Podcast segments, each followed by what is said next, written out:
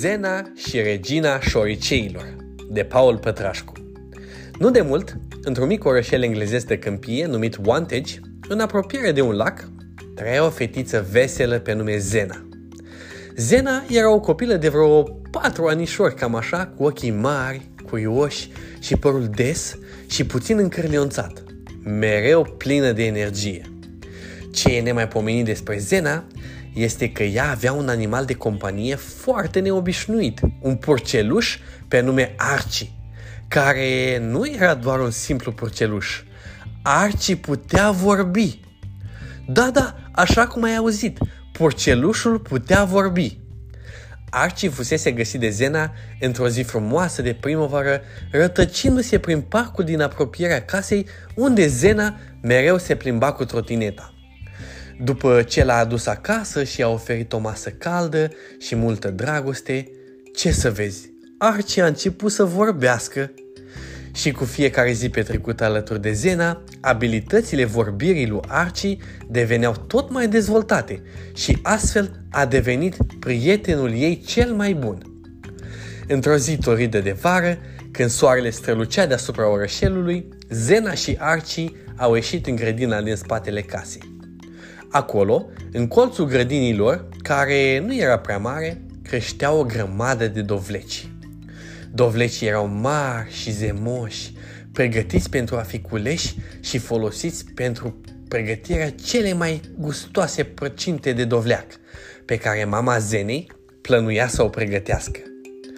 În timp ce se bucurau de priveliștea grădinii lor și făceau baloane colorate de sepun, Zena și Archie au auzit un șuierat scurt și ascuțit. Într-o fracțiune de secundă, toți dovlecii s-au evaporat într-o ceață misterioasă, lăsând în urmă doar câteva urme de lăbuțe. Ce s-a întâmplat? Zena încremenită s-a uitat cu ochii speriați la Archie. Ce s-a întâmplat cu dovlecii noștri? Au dispărut! Archie s-a uitat în direcția de unde venise șuieratul, adică spre lacul din apropierea casei, și a zis: Nu-mi vine să cred! Regina Șoriceilor și hoardele ei ne-au furat dovlecii. Trebuie să facem ceva în legătură cu asta. Fără să mai piardă timp, Zena și Archie au alergat spre lac pentru a recupera dovlecii lor și pentru a înfrunta pe Regina Șoriceilor și armata ei de rozătoare. Pe măsură ce se îndreptau spre lac, Zena și Archie s-au întâlnit cu o veveriță, care i-au spus că șoriceii au fugit cu regina lor în regatul șoarecilor, care se afla în pământ chiar sub lac, și intrarea era prin scorbura copacului bătrân din fața lor.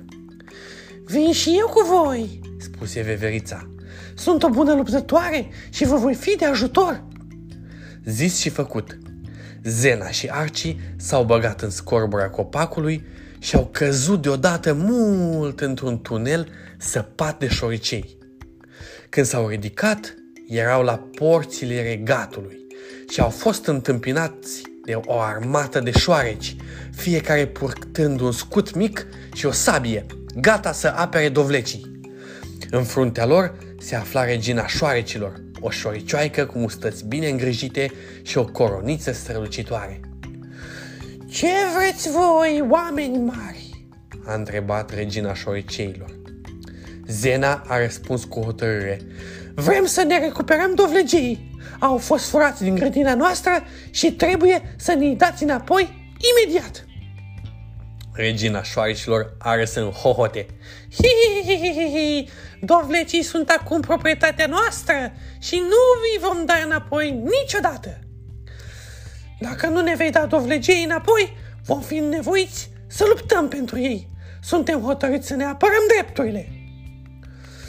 Și cu asta, o bătălie epică a început între Zena, Archie, veverița și armata șoriceilor.